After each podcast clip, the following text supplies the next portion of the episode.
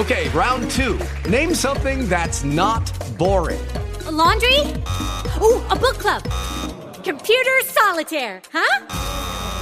Ah, oh, sorry. We were looking for Chumba Casino.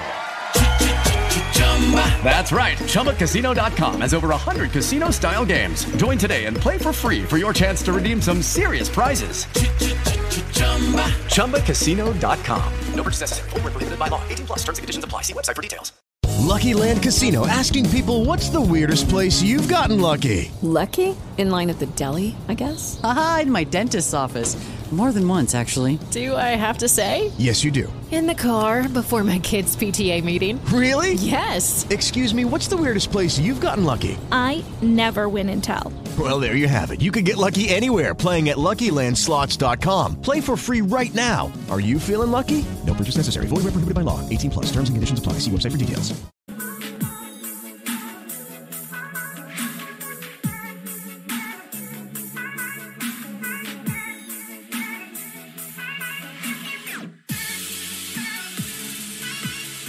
What's going on, everybody? Welcome to the Awesemo dot com N F L Strategy Show, Wednesday edition, presented by Yahoo Daily Fantasy Sports. I'm Dave Lochran. With me, going to be every week on this Wednesday show, and I'm excited to have this crew with us each and every Wednesday. Kyle Dvorak, Matt Gajewski. We broke it down pretty solid last week, boys. Got into the weeds with the stacks, with the chalk, with the pivots. You're right on a lot. We're wrong on some. We'll only talk about what we were right about, though, and try and memory hole the rest of it. But, Kyle, how'd the week go for you? And uh, what are your thoughts on week two, looking at it, taking a first look here on a Wednesday morning? Yeah, it went well. It was, it was a pretty average day. I think the one thing that saved me is I had a lot of Davante Adams. I'm not sure if it was this show where we called him Discount Michael Thomas, but I know at some point in the week I called him Discount Michael Thomas. With no Michael Thomas, he's literally just Michael Thomas now. So it was uh, that ended up being all, all you needed was, you know, Davante Adams didn't do anything else. So it was not bad. And uh, that's kind of what uh, I'm, you know, looking forward to is trying to find some of these like crazy volume receivers. DeAndre Hopkins kind of the same way. So uh, like a lot of moving parts from week one. So that's kind of what I'm looking to get into week two.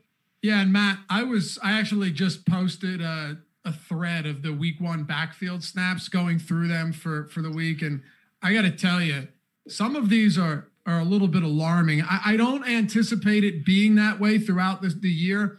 But, and look, people overreact. There's no question. Last year, the overreaction to Aaron Jones in week one was was pretty intense. And, and that's just one example of many, and they end up being fine. But when you look at, you know, the carry splits between Alvin Kamara, Latavius Murray, maybe Dalvin Cook snaps compared to, to uh, Alexander Madison. There's a couple spots here in week one that kind of make you scratch your head. There, there is for sure. And it's not just that. Chris Carson, Todd Gurley. Carson, yeah. A lot of guys we expected to be bell cows just weren't that in week one. Mark Ingram, I don't think we expected him to be a bell cow, but we saw that as a three-way timeshare. I think game script affected some of this. You know, even if you want to bring up Cleveland, they were in severe negative game script, so Kareem Hunt ends up with more touches than Nick Chubb. But Hunt even saw more carries than Nick Chubb. Right, thirteen to ten, if I'm not mistaken. You're right.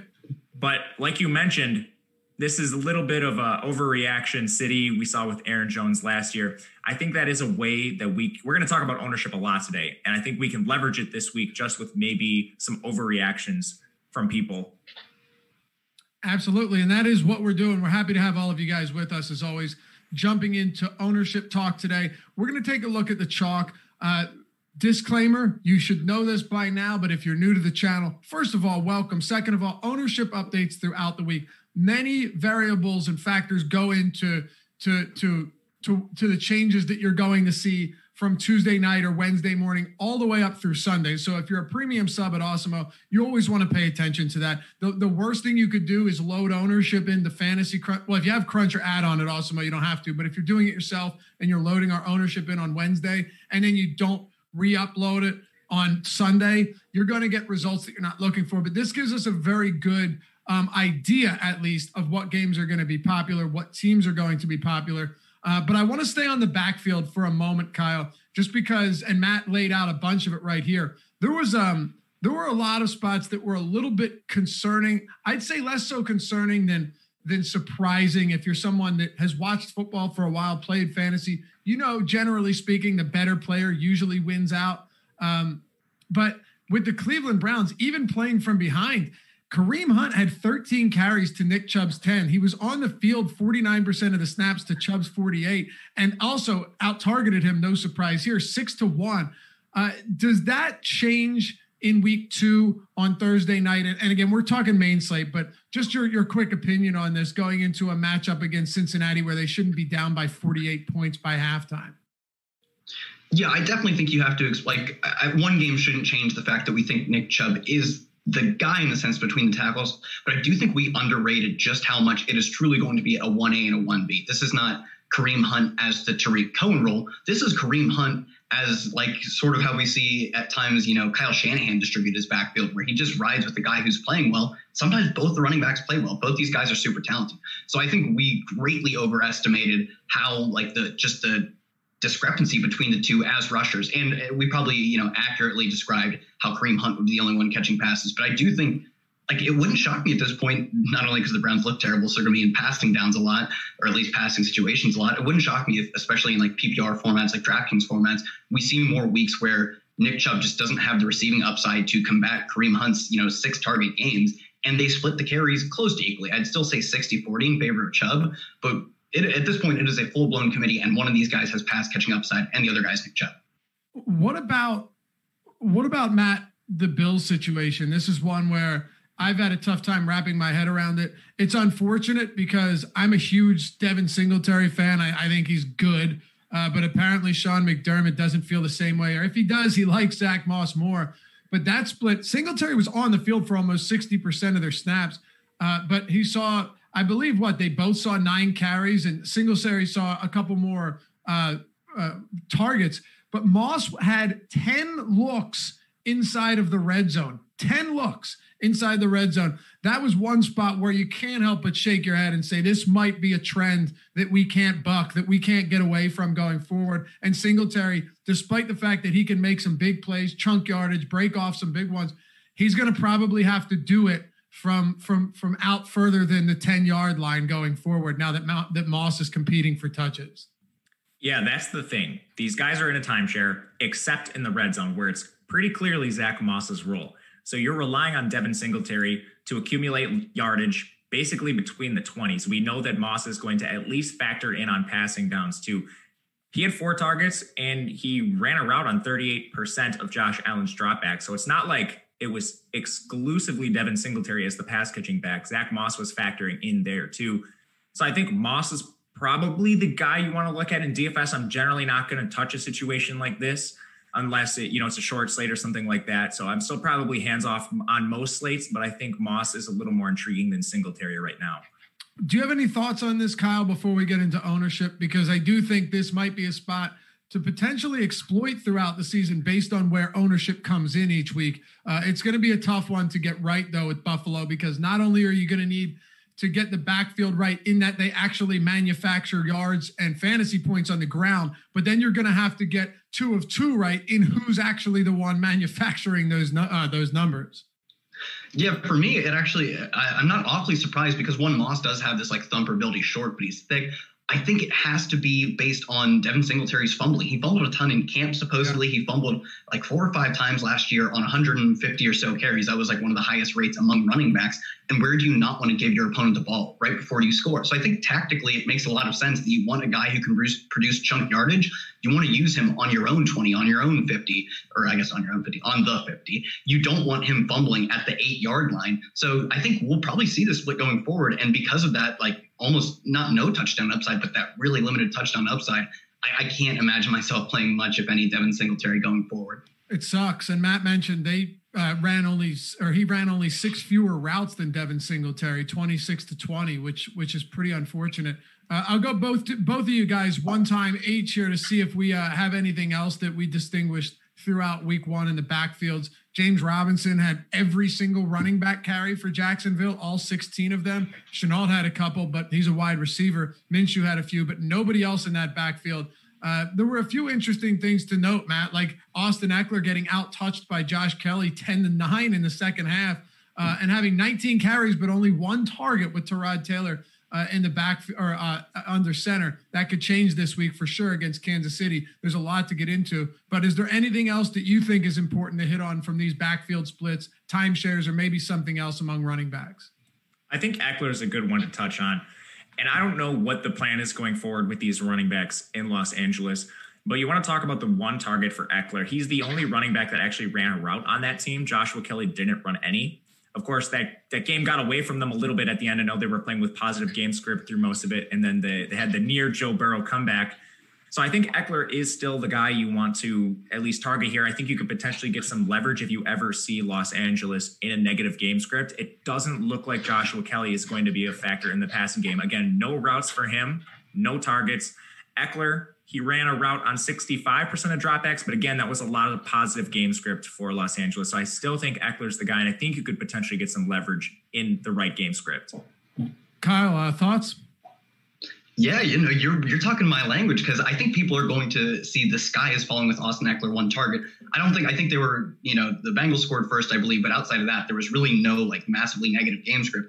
I'm not sure if you know this or not. They played the Chiefs, and the Chiefs are going to kill them this week. That is the most negative. Like playing the Chiefs, the Ravens is the most negative game script you can probably get in the N F L. If you're Tyrod Taylor and the Chargers, I do think it's a downgrade. Like Phillip Rivers, we saw as soon as he goes to Indy, he targets his running backs an absurd amount of times.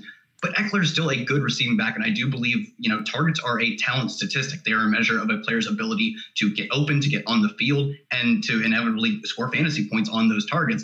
Ekeler is still talented. He's not as, you know, he's not going to be as used, but when you're getting killed by the Chiefs, I do think this is a spot, like like Matt said, that's where you want to gain your leverage. It's a great spot for a pass-catching back like Austin Ekeler, who's going to be dynamic on those touches. If they're projected to be winning a game, like, you know, when they play the – the Raiders or the Broncos or whatever, those are games I'm not going to be on him. This week, I actually really like Ekeler in a bounce back spot where people think the sky is falling. No question. And I'll tell you what, he could be the death of me this week, or, or he could make life really great. Uh, I mentioned on yesterday's show with Sal Vetri and Ben Rasa that if Austin Ekeler's coming in with lower ownership for both of the reasons that you guys just noted, there's no reason not to absolutely love him. Now, are you going to see more running from the, the court, their quarterback this year than last? Of course. Phillip Rivers, you know, isn't taking off every opportunity when when the when uh, protection breaks down. But you're still going to see Austin Ekeler utilized far more as a, as a pass catcher.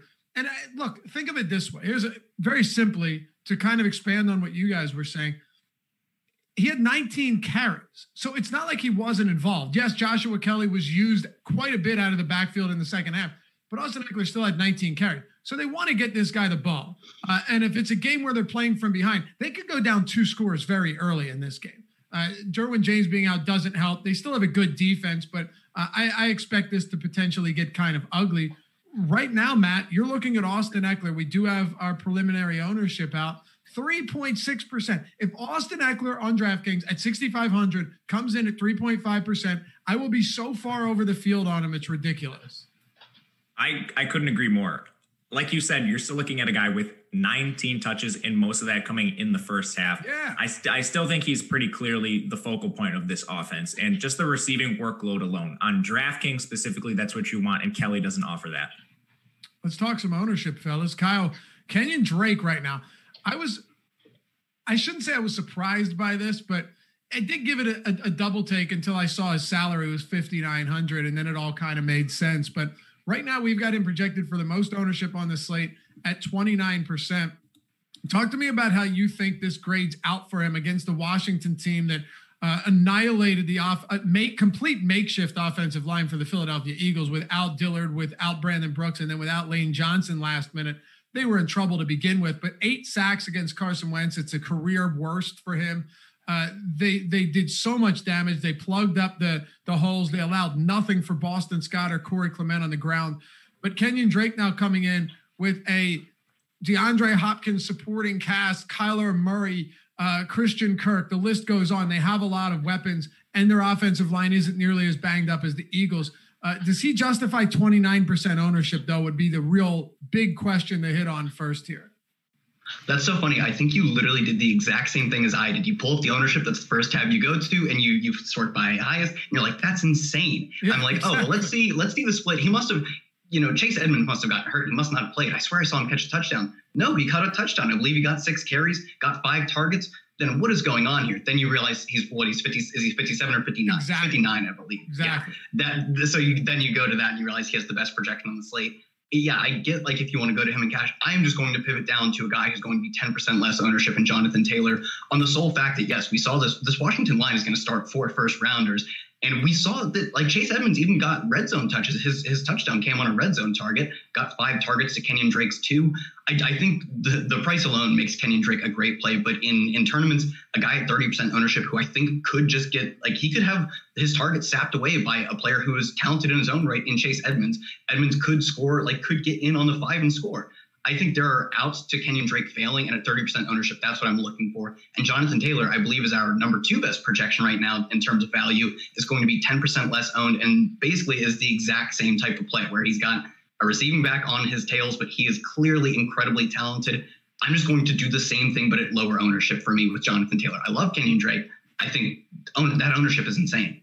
It is. And like you said, the fifty-nine hundred is, if Kenyon Drake was seven K, where he, I'd say he probably should be sixty-eight hundred mm-hmm. or so, he'd be a lot less owned, but he's not, Matt. Uh, and then you've got someone in Jonathan Taylor going up against Minnesota at home.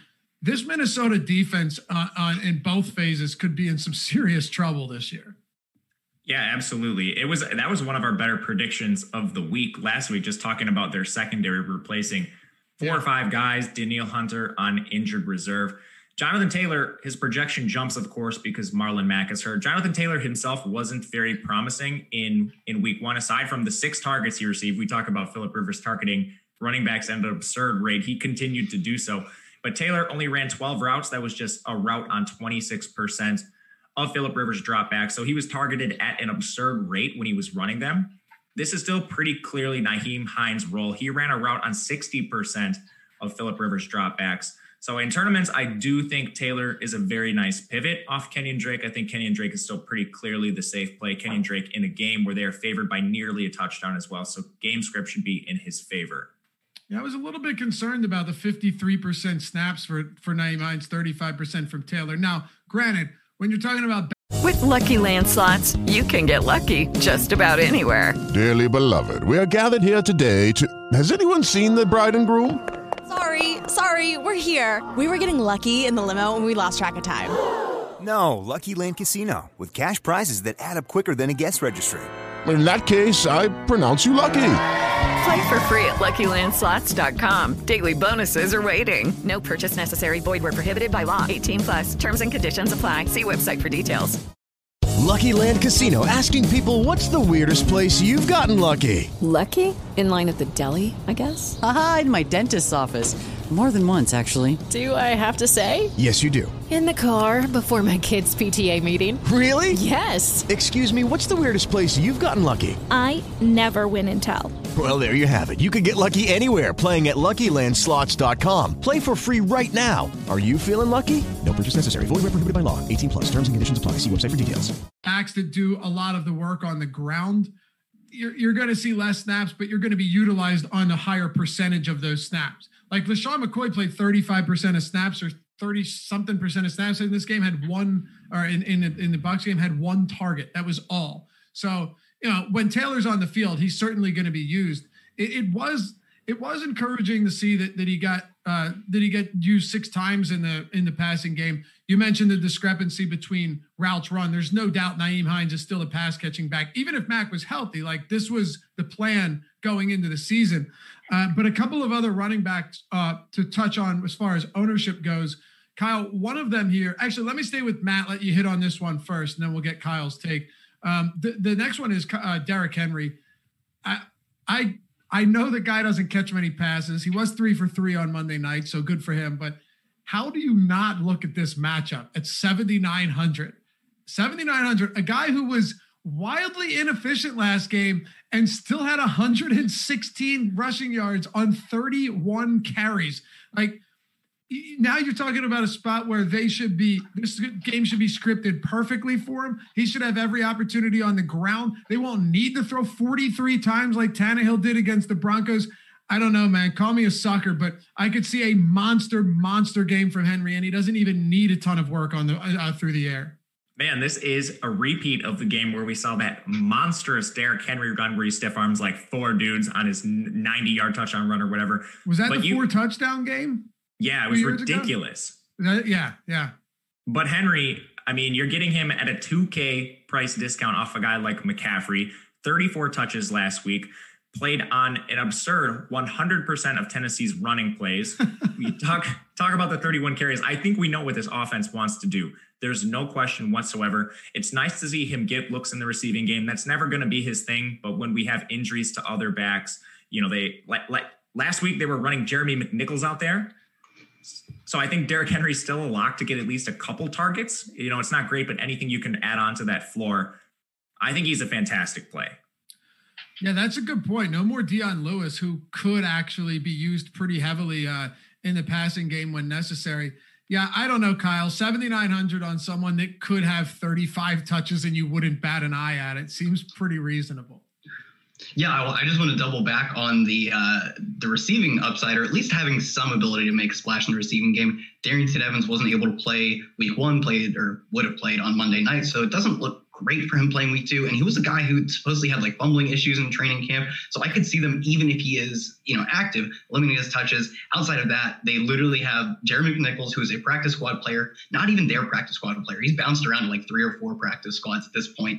So for me, I don't see any way that they're getting like these other guys. Sonoris Perry is just like a special teams player, and he's the backup running back. So for me, there is no like no universe in which he doesn't get one hundred percent of the, you know, ninety-five to one hundred percent of the running back carries and uh, a target or two, or maybe even three or four. So, yeah, I think this is a spot where you can be comfortable with Derrick Henry, knowing that even if he's a guy who is not Austin Ekeler as a receiver, he has some reception upside, and he's Derrick freaking Henry. He's going to get thirty touches. That's what this team wants to do.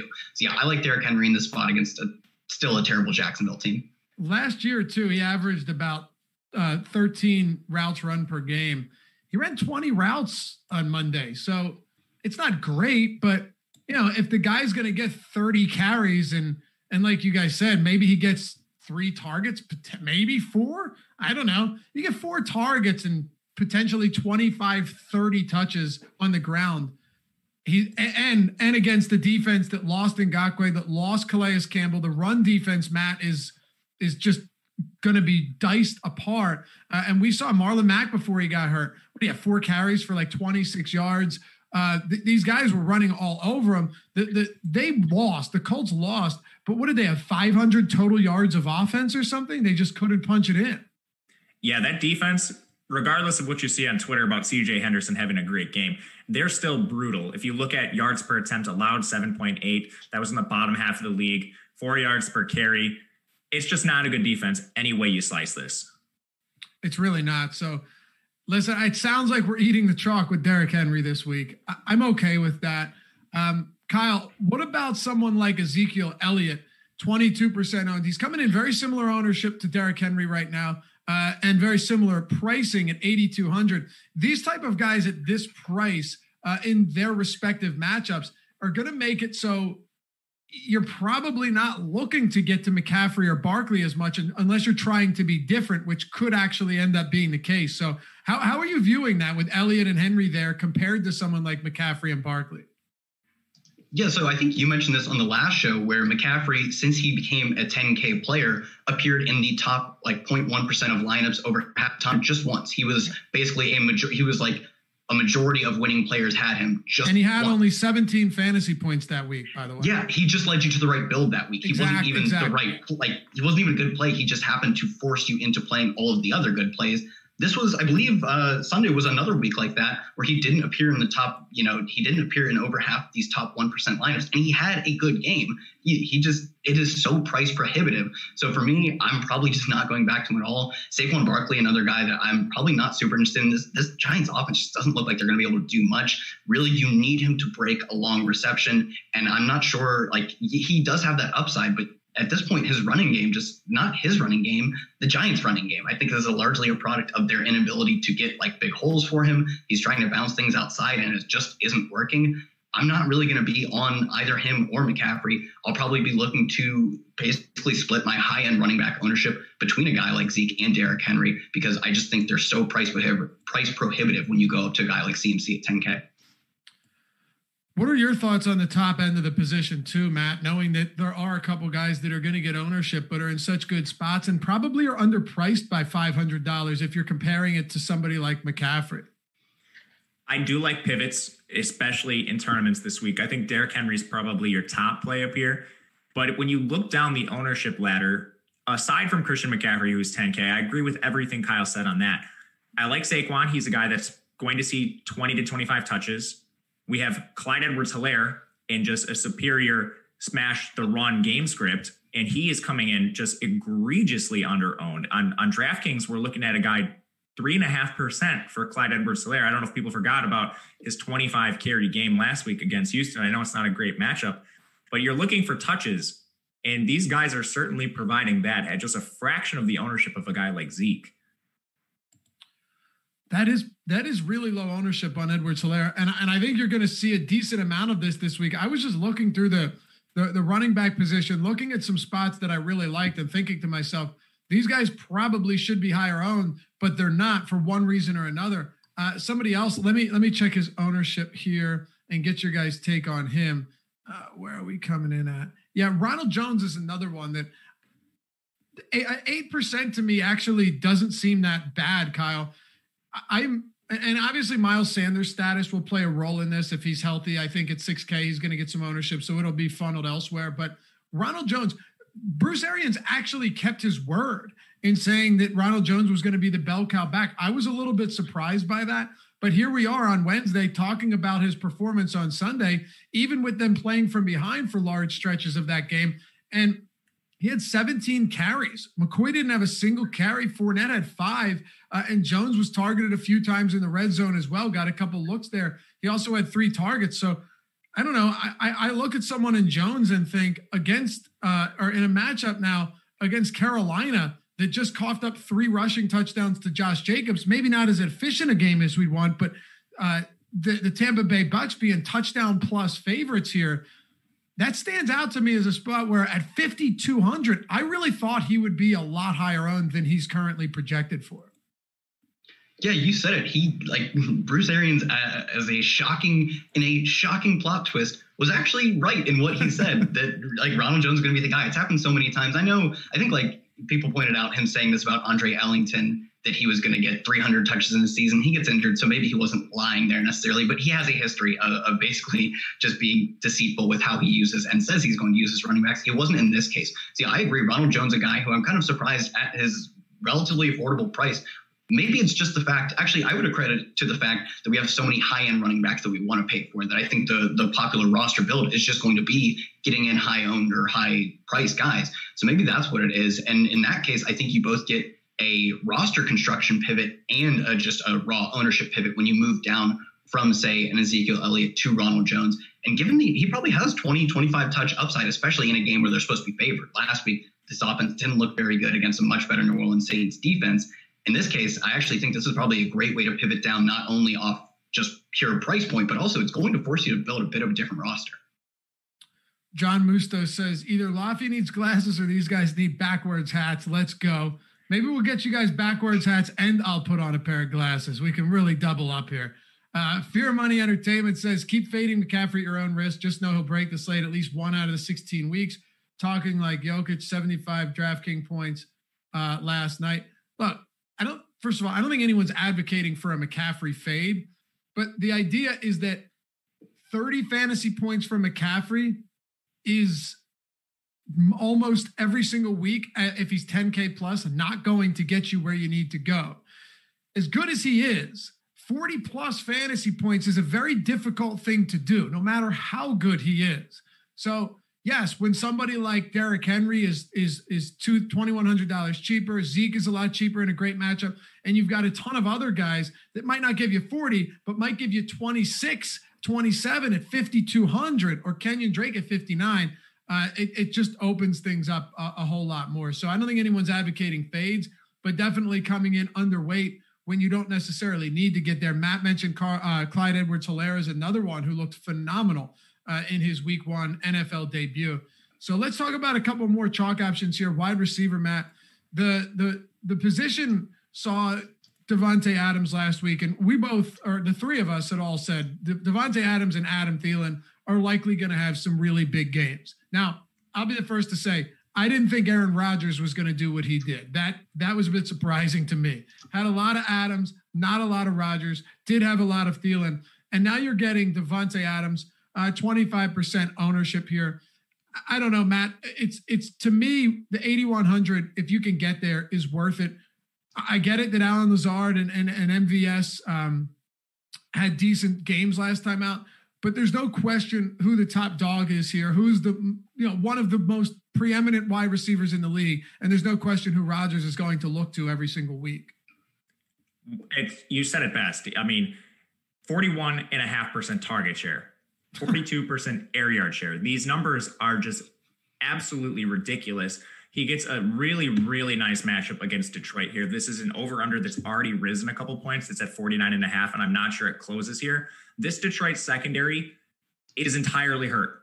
Everyone got hurt in that game. I don't know what it is with the Lions and hamstring injuries. Kenny Kenny Golladay, hamstring injury. Jeff Okuda, hamstring injury. Desmond Trufant leaves the game, hamstring injury. Justin Coleman leaves the game, hamstring injury. That's literally... That's crazy. Yeah, that's three... of their best five defensive backs. Now, we don't have the injury reports yet, but some of those guys returned to the game. Some of them didn't. The Lions finished out the game with Daryl Roberts, Tony McRae, and Amani Aruwariye as their three starting corners. So you're saying that Davante Adams could be in a decent spot this week? If those, if their starters don't play, I mean, lock him. Yeah, seriously, even if their starters do play, uh, I'll have a decent amount of interest, but otherwise it's going to be the, The other thing, too, Kyle, is even if Aaron Jones has solid games, generally, Davante Adams still has good games, too, because outside of last week, where, and I'm not saying Alan Lazard is, is a bad pass catcher. I'm not saying he's a bad receiver. But mind you, he was only targeted four times. He just happened to catch all of them and brought in a uh, and brought in a touchdown in the process. Valdez-Scantling uh, had ninety-six yards and a score, but was only targeted six times. So if we're really looking at this, if we're if you want to zoom out and take a thirty thousand foot view from what we uh, from what we saw last game, um, or you know maybe we should go the other way, put it under a microscope instead. You're you're talking about two guys that saw a combined ten targets and caught eight of them for two touchdowns. Davante Adams on the other on the other hand is is coming in with uh, seventeen targets. seventeen targets, fourteen receptions, one hundred fifty-six yards, and two touchdowns. He had almost twice as much as those guys combined.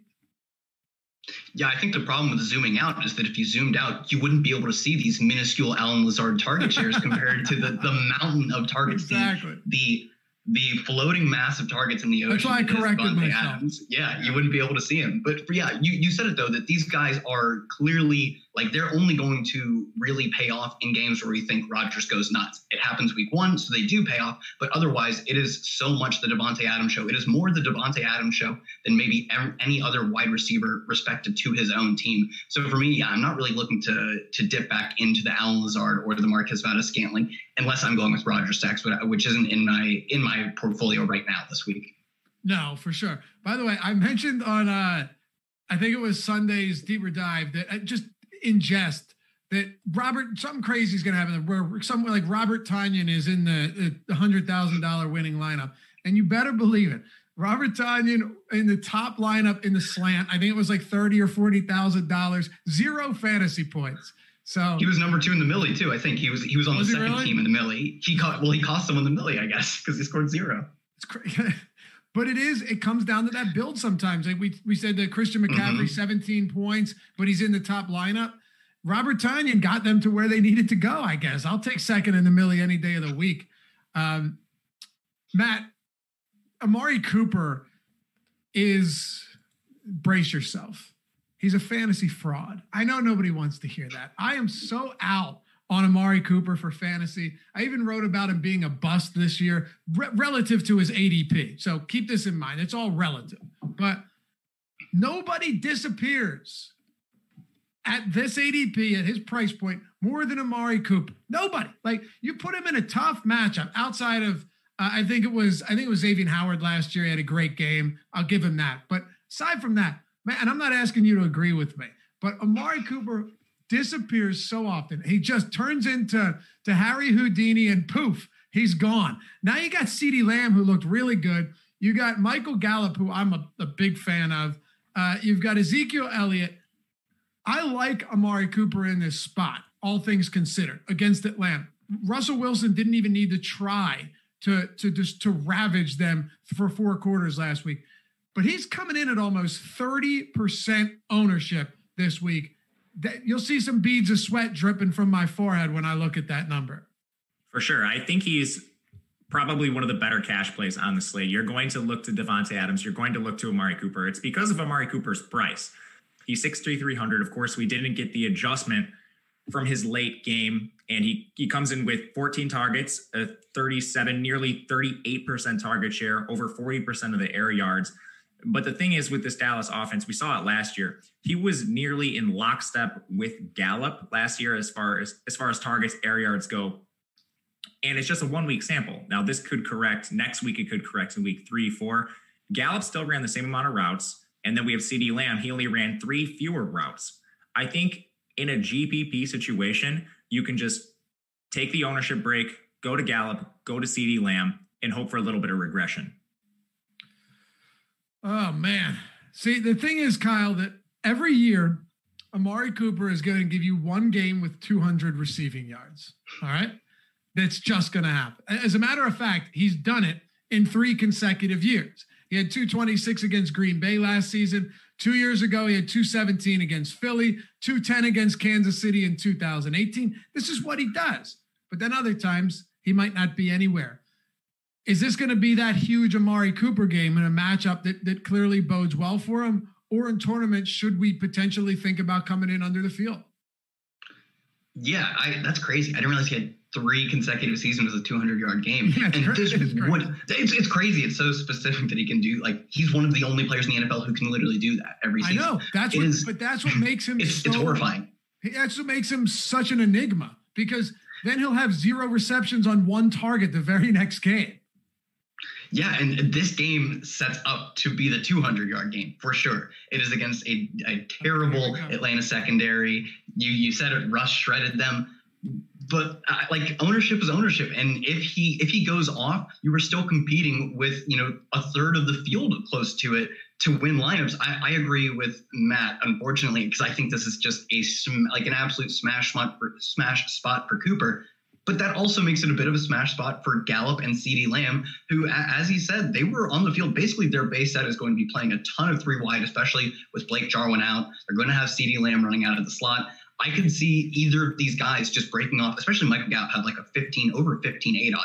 If Michael Gallup breaks two long ones, goes for two touchdowns, those are two drives where Amari Cooper is not getting two to three targets. So for me, Gallup is, is probably a good leverage down play off of him, but like Cooper is still in such a great spot that I'm going to be sweating every single time Dallas takes the field. And you remember last week we said how we didn't really mind getting away from the, the chalk Saints game, chalk uh, Tampa Bay game. That doing so would not have hurt you. I'm terrified. This game's going to be uber chalk. I'm terrified to to get away from it. So uh, I don't know. I, I haven't crunched any lineups yet. We still have to wait. Uh, the top stack tool will be updated today at Awesemo dot com, so we'll check that out. But my guess, Matt, is that you're just going to see an abundance of ownership here. If you're just looking at it right now and, and you're not filtering by any position, just looking at everything in total, Amari Cooper, twenty-seven percent, Ezekiel Elliott, twenty-two percent, Gallup, nineteen percent. These guys are definitely up there. CeeDee Lamb, double digits, ten percent. Not crazy, uh, but but he's certainly getting something. Uh, and I'm curious. Uh, I don't see him anywhere. Okay. But yeah, still that that's a lot. That that's that's a lot going to this game, and there's no doubt on the other side, uh, you're going to see a ton from Atlanta too. Absolutely, and I think you can always. There's always going to be merit to fading games like this. There's a situation where this game busts. There's a situation where a game like Green Bay, Detroit, the third highest point total on the slate as we speak. This will move throughout the week. Maybe that's the game that shoots out. Green Bay, Minnesota is the game that shot out last week. Kirk Cousins was something like two percent owned, around there in most tournaments. Aaron Rodgers was somewhere around there as well. And if you rostered those guys, you had a great shot at a one percentile finish. So there's there's always merit to finish fading these games. It's not always, do I think Matt Ryan has a great game? Do I think Dak Prescott has a great game? It's what other game could potentially outscore it. you know it's going to be Dalton Schultz that goes for like ten and one hundred fifty and three touchdowns. You know, it's one of those games, but no, you, you can't get away from it. Uh, and throughout the week, we're going to be touching on so much more of this. Tomorrow, we're going to go game by game, uh, br- full thirteen-game breakdown, myself and Matt Savoca. Uh, Friday, we've got one of the final tune-ups, a phenomenal show. Saturday, you've got the real final look on the contrary Saturday afternoon and then the deeper dive. So a lot of stuff coming up. Um, so stay tuned. All of the N F L content you need for D F S and for season long at Awesemo dot com. But we'll talk tight ends here, and then we'll get into a couple pivots. We'll we'll close it out with some some top stack ownership as well, uh, and where we think is the best place to get away from that. But uh, Kyle, if we're talking tight ends, you've got Chris Herndon right now, Mark Andrews, and Tyler Higbee, three players in double digits currently, uh, thirteen, twelve, and eleven percent respectively for Herndon, Andrews, and Higbee. They're facing the Niners, the the uh, the Houston Texans, and the Philadelphia Eagles. So I don't know. That, this might be a spot we get different at tight end. What do you say? Do you like them here? Yeah, Herndon is one that kind of surprised me given the state. Maybe it's because of the state of the Jets offense. But for me, I like I like targets, but I like targets that come from good teams and good quarterbacks. And, and Herndon isn't getting either of those. This Jets team is going to be terrible. Maybe that funnels more targets to him. But we saw with like a guy like Jamison Crowder, I don't want to say he got lucky. He's a talented player, but he broke one long play. If he doesn't, this entire Jets offense, nobody pays off their, their salary. And that like that could just be them every single week, and they, they face the Niners. For me, I'd rather pivot to a guy like Logan Thomas, who Logan Thomas is going to get – I don't think his offense is great, but it looked better than the Jets. He's going to get probably as many targets, if not more targets, because his offense can just produce more plays. So I'd look to a guy like Logan Thomas, super athlete. We saw him, I believe he led the Washington in targets last last week. Handful of air yards as well to those targets. So he's a guy who's athletic, getting the volume. I'd rather go to him. I get paying up for a guy like Mark Andrews. Mark Andrews, who saw like this this Ravens offense, man. And in a game that should have a ton of points, I think you can always go to Mark Andrews. Despite despite the ownership, I think it makes sense maybe to pay up for him and then get different elsewhere. Man, that back of the end zone catch from Andrews was spectacular. That was a that was oh my god, um, unbelievable catch. He hauled in two scores on the day. By the way, Ian Rappaport reporting right now that uh, Richard Sherman just hit the injured reserve. So uh, he's on the I R. Looks to be a short-term situation, but, you know, apply that to whatever you're doing for this week. It's unfortunate that it's going up against the New York Jets, and we don't really have a ton of opportunity there. But uh, we move on, keeping the, the topic on tight ends here. Matt, I'll go to you, and I want to get to pivot so we won't spend too much time on the chalk. There isn't that much chalk right now at tight end. Jack Doyle's at nine percent. Ertz is at eight percent. Uh, Travis Kelce's at six percent. Interestingly, Dallas Goedert. Where's Dallas Goedert? Is he? I don't even see him on here. He's all the way down there. Uh, okay, so his price has come up. Dallas Goedert's getting no love whatsoever. Uh, I'm always interested to see what you guys think about some cheaper options at tight end. We can rip right into the pivots right now. Uh, do you like the chalk, or do we get away from this and find some cheap options, or even some more expensive plays that are just less popular uh, at the position? Man, it's not every week you can play a tight end on a team with a ten-point team total that only ran fifty-six percent of the routes, and he comes in as the most owned tight end. So, yeah, I think I'll be fading a little bit of Chris Herndon here. There's a lot of pivots. There's guys basically... Do they actually every... have a ten-point total? No, I've just... I've, whatever it is, it's extremely low. Okay.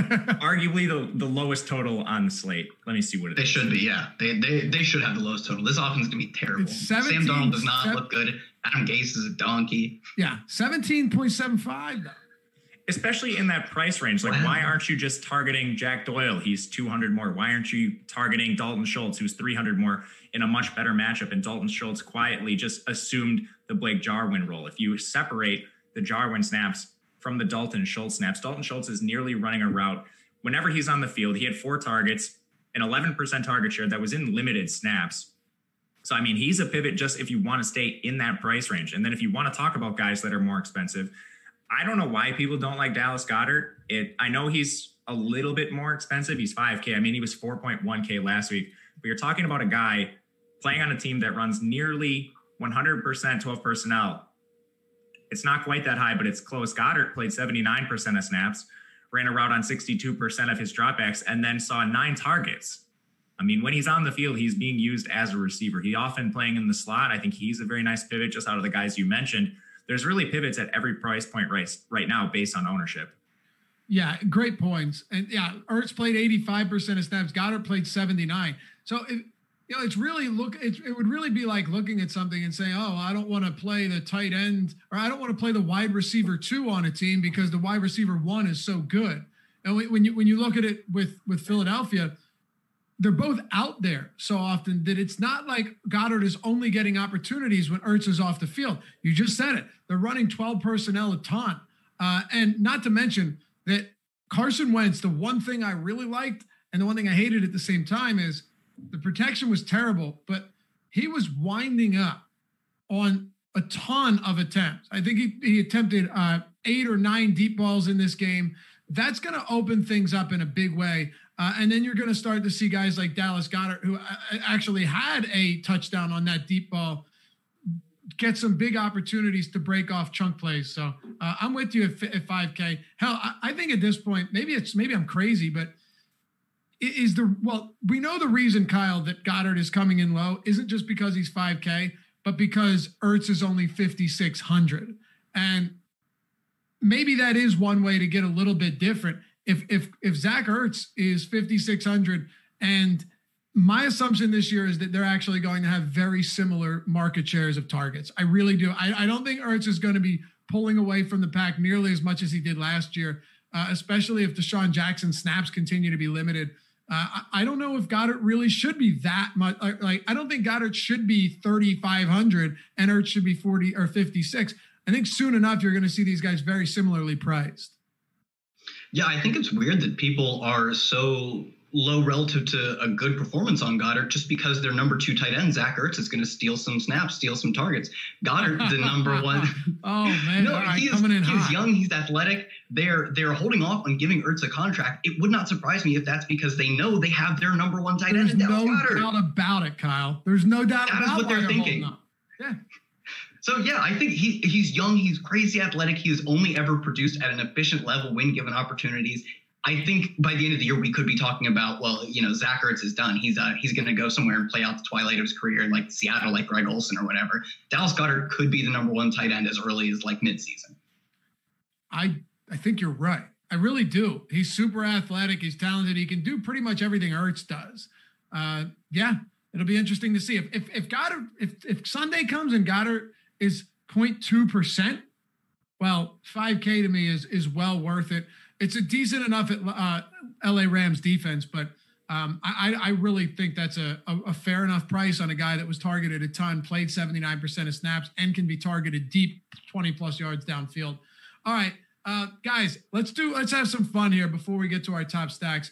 Uh, hit that thumbs up if you haven't done so yet. It helps us greatly. Uh, thumbs up.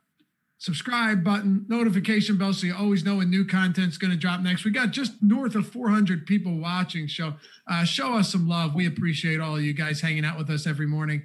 Let, let's do this. Running back, wide receiver, tight end, because we're going to get to quarterbacks. We'll talk about them with the game stacks just a moment. Uh, your favorite low-owned pivot. It's only Wednesday, but your favorite low-owned pivot at each position. Matt, we'll start at running back. We'll start with you. Who do you have at running back, lower-owned pivot right now? Is it is it Clyde Edwards-Helaire? Yeah, you took the words out of my mouth. And it's not really a question for me.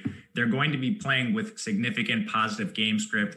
twenty-five touches last week, all coming on carries. He was on the field for seventy-three point five percent of Kansas City's run plays, and I think we saw that increase throughout the game when Darrell Williams disappointed a little bit.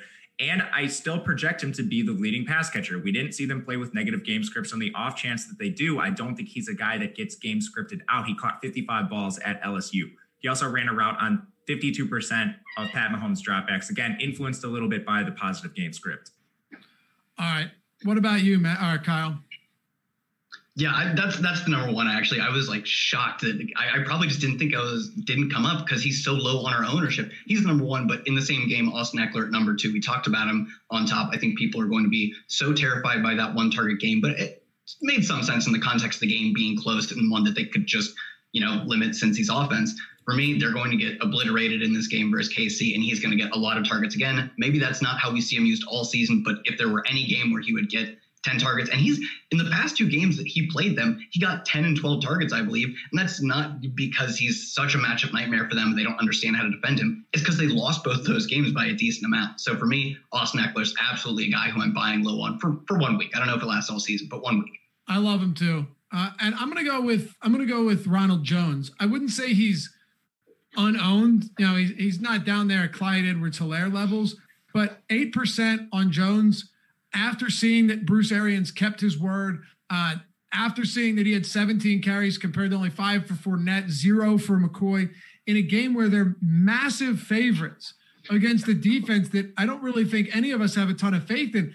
twenty-eight and a half implied total for Tampa Bay. That's third highest on the slate. They're nine and a half point. They're laying nine and a half points in this game with a forty-seven and a half over under.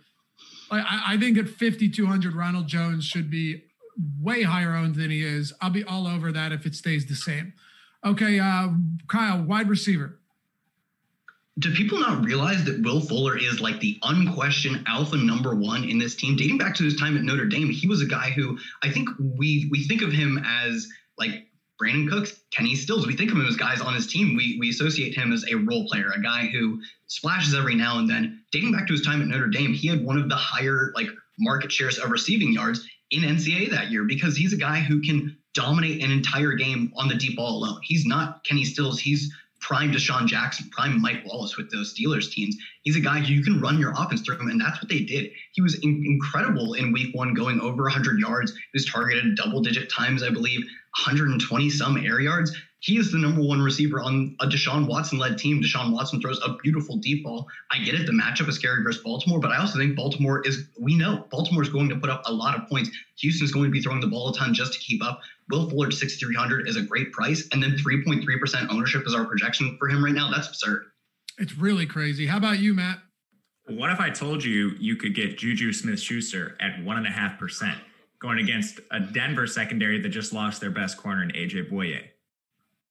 I would be in. I'm in, I'm in, I'm in yeah, baby. So, so with Juju, he wasn't targeted quite as much as Diontae Johnson. Diontae Johnson coming in uh, thirty-two percent target share, but Juju, of course, no slouch either. He had a nineteen point four percent target share. He was in on one hundred percent of the dropbacks, running a route. You love to see that. There, he's a guy they try to manufacture touches for. I, he's not at a great price point. He's sixty-five hundred, so there's some other really nice options around him, which is why I think you're getting the low ownership on Juju Smith-Schuster. But I think this is a nice bounce back spot. Carolina lost James Bradbury. They had more turnover on their defense than any other team, only returning, I think, thirty-eight percent of snaps from last season. Uh, they coughed up an absurd amount of points to the Las Vegas Raiders last time out. And on the other side of this game, you've got, what was it, thirty-four points they gave up? Yeah. Uh, three hundred seventy-two total yards. On the other side of this game, you have Mike Evans, who I guarantee you everyone is soured on after last week. Couple of things. One, guy was not playing at one hundred percent. Now he's got a full week to, to, to regain strength and come back whole. Number two, Lattimore has shut him down every single time they face each other. It's just the way it is. And when you have some other outlets like Chris Godwin to make life easier, you'll go to them. Scotty Miller was a bit of a surprise, but that's besides the point. Mike Evans, horrible, horrible game last time. Garbage time touchdown from two yards out late in that one. It was his only reception. sixty-four hundred against this young, inexperienced, incohesive Tampa Bay or Carolina secondary and defense, to me, stands out as someone who right now should be getting more than, what is he at, like four percent ownership at sixty-four hundred dollars. He's simply too good of a talent to not get Uh, any attention here, regardless of what we saw last week. All right, uh, Matt, tight end. All right, tight end going off the board a little bit. We're going up in price too, which I don't love, but it is Evan Engram at five point three K on DraftKings. Tough matchup for him last week. He now finds himself against the Bears defense, which is not fear-inspiring despite popular consent. They're a team that didn't have Robert Quinn last week, so they were, you know, aside from Khalil Mack, struggling to get after, after the pat, the the quarterback a little bit. Evan Engram ran more routes than Darius Slayton, Sterling Shepard, and of course, Golden Tate was injured. Comes in with an eighteen percent target share. So this week against the Bears, I think it's a much nicer matchup for Evan Engram. I will have some of him. How about you, Kyle? Who do we have at tight end? Yeah, Dallas Goedert's a good one. We talked to, about him to death already. So I'm going to go with Jordan Akins, a guy who's on the field almost three times as much as Darren Fells, who was, I would say, the one big concern for me, if uh, I guess for me, because I was playing Jordan Akins in, in the showdown slate, was that Darren Fells was a guy who they use in the red zone. He's primarily a blocker, but he's like six seven, so it makes sense to get him involved in the red zone. Akins was just the guy. He was playing on a majority of their passing downs. He was a guy who outsnapped uh, Darren Fells, and he got a handful of targets on a team that I think is going to lose fairly badly to Lamar Jackson. The Ravens are going to be throwing a lot. So for me, he's a guy that I think I, I am interested in some, you know, Fuller, Akins, and, and Watson stacks, and he's the guy who I think has at least touchdown upside, and he's pretty cheap, thirty-three hundred. Okay. Cheap tight ends are, are are really tough to come by. Low-owned tight ends are oftentimes low-owned for a reason. I think we all know that. But uh, I don't have an issue with Geno Smith in this game. I don't expect Tannehill to throw forty-plus times, so that's obviously a concern. But Geno Smith was was was targeted in the red zone. That's encouraging. Uh, he he was out there. How many? I forget what how many snaps he played. I just had it pulled up, uh, but I believe he was out there for for quite a bit. Uh, just Smith Schuster, or sorry. Geno Smith played seventy-three percent of snaps, seven targets in this one. Uh, they should be able to move the ball at will. You might slide into a touchdown here, and he's a little bit too expensive to where people are just going to fade him entirely. I don't have an issue with it, but I'm not in love with any dirt cheap guys that aren't getting any ownership. Uh, Logan Thomas, one of you guys mentioned that. I think that's probably going to be the guy at thirty-six hundred that, that gets a lot of attention, and, and rightfully so. All right, we're about uh, fifty-five minutes into it, going strong. Let's um, let's get to our top stacks here. But before we do, I want to let you know about a couple of things we got going on at Awesemo. If you missed out on the, the Red Zone promo where you get fifty percent off uh, the entire week, only seven fifty, well, I don't know what you were doing. We ran it for a week. It was a phenomenal promo, but still, there's still time to get in on what we've got going on at Awesemo. We've got the projections, player projections, ownership projections, the top stack tool, which if you watched our baseball shows, you know how valuable it is. That'll be updated today. It's an incredible tool to see where the best value is, where the ownership is, where to get leverage. You can do the same with ownership. And all of these tools are developed by Alex Baker, Awesemo himself, the number one ranked D F S player in the world.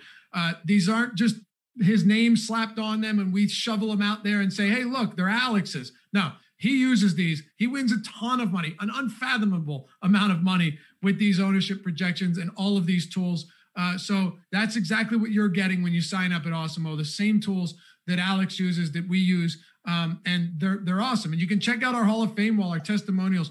We've had so many amazing wins using the Awesemo dot com uh, tools and ownership and uh, top stack tool and lineup builder and all of our premium articles. And of course the Fantasy Cruncher add-on, which is super, super valuable. So uh, check that out. Go to awesemo dot com slash join. And we'll ask you what type of player you are. You can, you can click, uh, you're a hobbyist, you're serious, you're a professional, and then we'll cater the subscription to you, whether it's an express pass for only a couple dollars a week or an annual. Uh, I think the all access monthly is the best way to go about it. So check it all out. And you can see for yourself on the screen right now, a ton of huge wins from Awesemo subscribers. Uh, they like it. We think you'll love it as well. And be sure to check out our premium Slack chat when you do. People talking D F S, sports, betting, everything all day long. And if you're into golf, right? Last thing here, pay attention. If you're if you're into P G A, maybe you're watching the N F L show because you love this, but you want to get some P G A action in there. Well, do it right now because we've got a fifty percent off your first week of Awesemo Plus P G A content. Everything on our P G A content, again, projection, ownership, top golfer tools, all of our premium articles, it's four dollars and fifty cents. If you use the promo code BOGEY, B O G E Y, going to be a lot of them this weekend, but a lot of money to be made and saved here by using BOGEY at checkout. When you check out, B O G E Y, fifty percent off your first P G A weekly pass. All right, fellas, let's do it. Top stacks.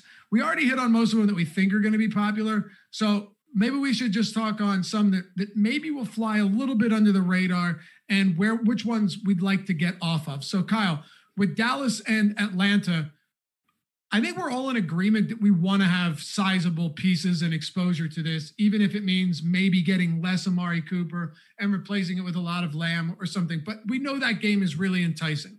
What's another game that you really, really like heading into week two?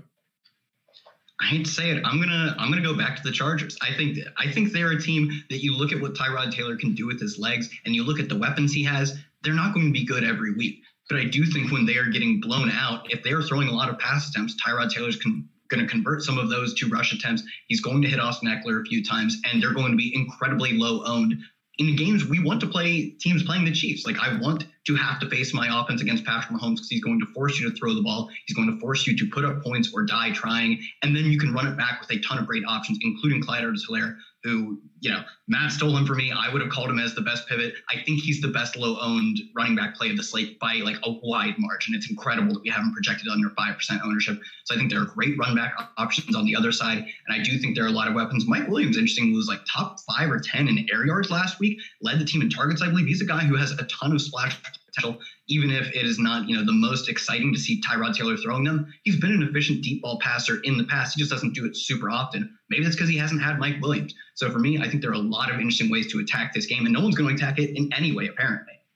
I was surprised by that, but also pretty encouraged as well. Because uh, mm-hmm. I grabbed Mike Evans real late in some drafts thinking, hey, look, one thousand-yard receiver last year, quietly, uh, but he's super talented. I, you, we all know Mike Williams is really good.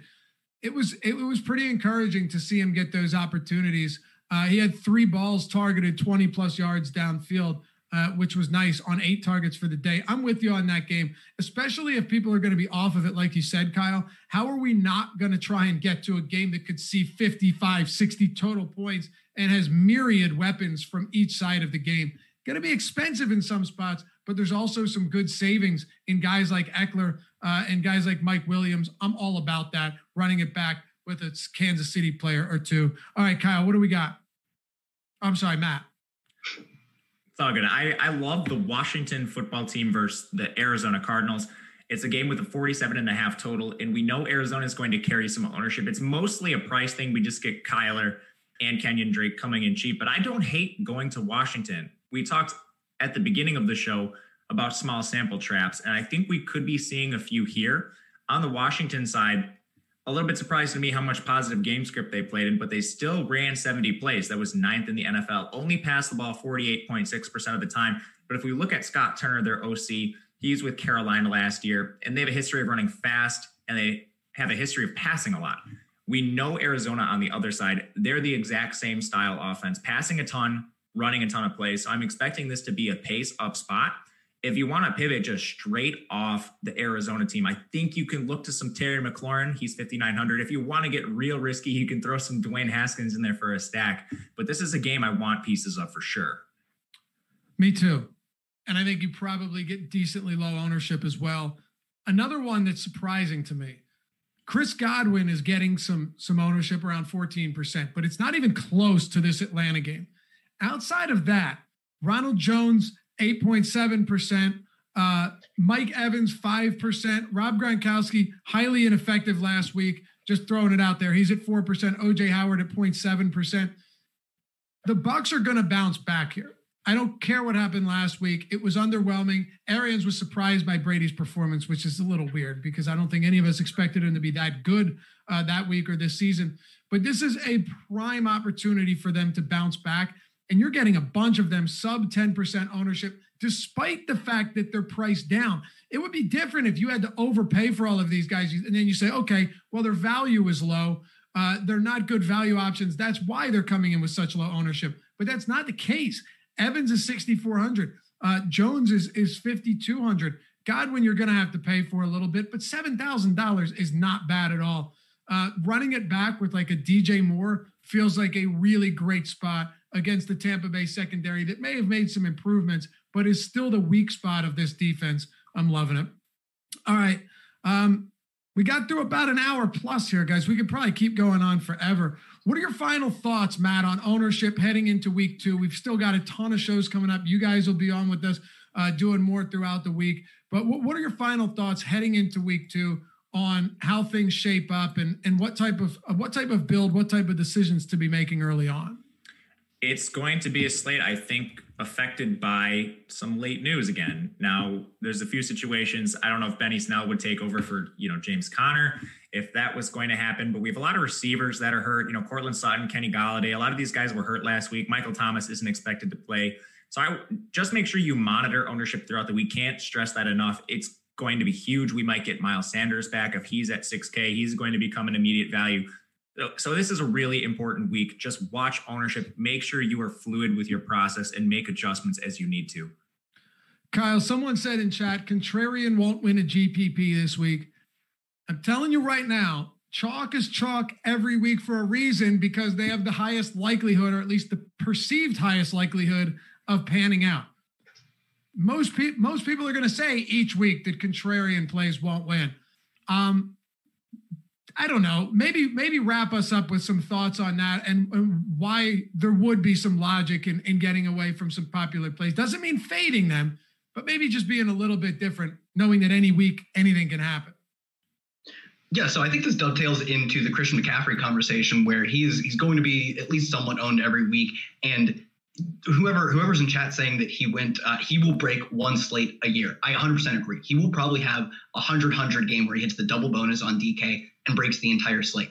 That is the only slate where if you play Christian McCaffrey, you are really live though. Any any other time, and you're at a disadvantage. And I think you can look at you can look at chalk the same way. And I agree, you don't have to fade. You don't have to entirely fade chalk. Last week's Millie Maker winner had Calvin Ridley, but then completely backed off that game. And I think that's maybe the way you want to attack what is almost certainly going to be by far and away the most popular game. Maybe you just run a single, you know, Michael Gallup, and you run it back with someone on the other side. You just don't go all in, because we saw that that is, I think that is a, a viable way to attack it, especially if Michael Gallup goes double touchdown. That's exactly what Calvin Ridley did. The number two option, he wasn't completely unowned, but it just got you to capture some touchdowns from the game and move on to better value elsewhere on the slate. And the better value is just jamming in Aaron Rodgers and all of his weapons. So I think that's maybe how you want to attack it. Great points. We'll close it out on that. Thanks for everyone hanging out. As always, it's been a great time. Let's get that up over one hundred likes to close this out. We will be back with you tomorrow, Matt Savoca, myself. It's the N F L Strategy Show presented by Yahoo Daily Fantasy Sports. We'll see you in the morning.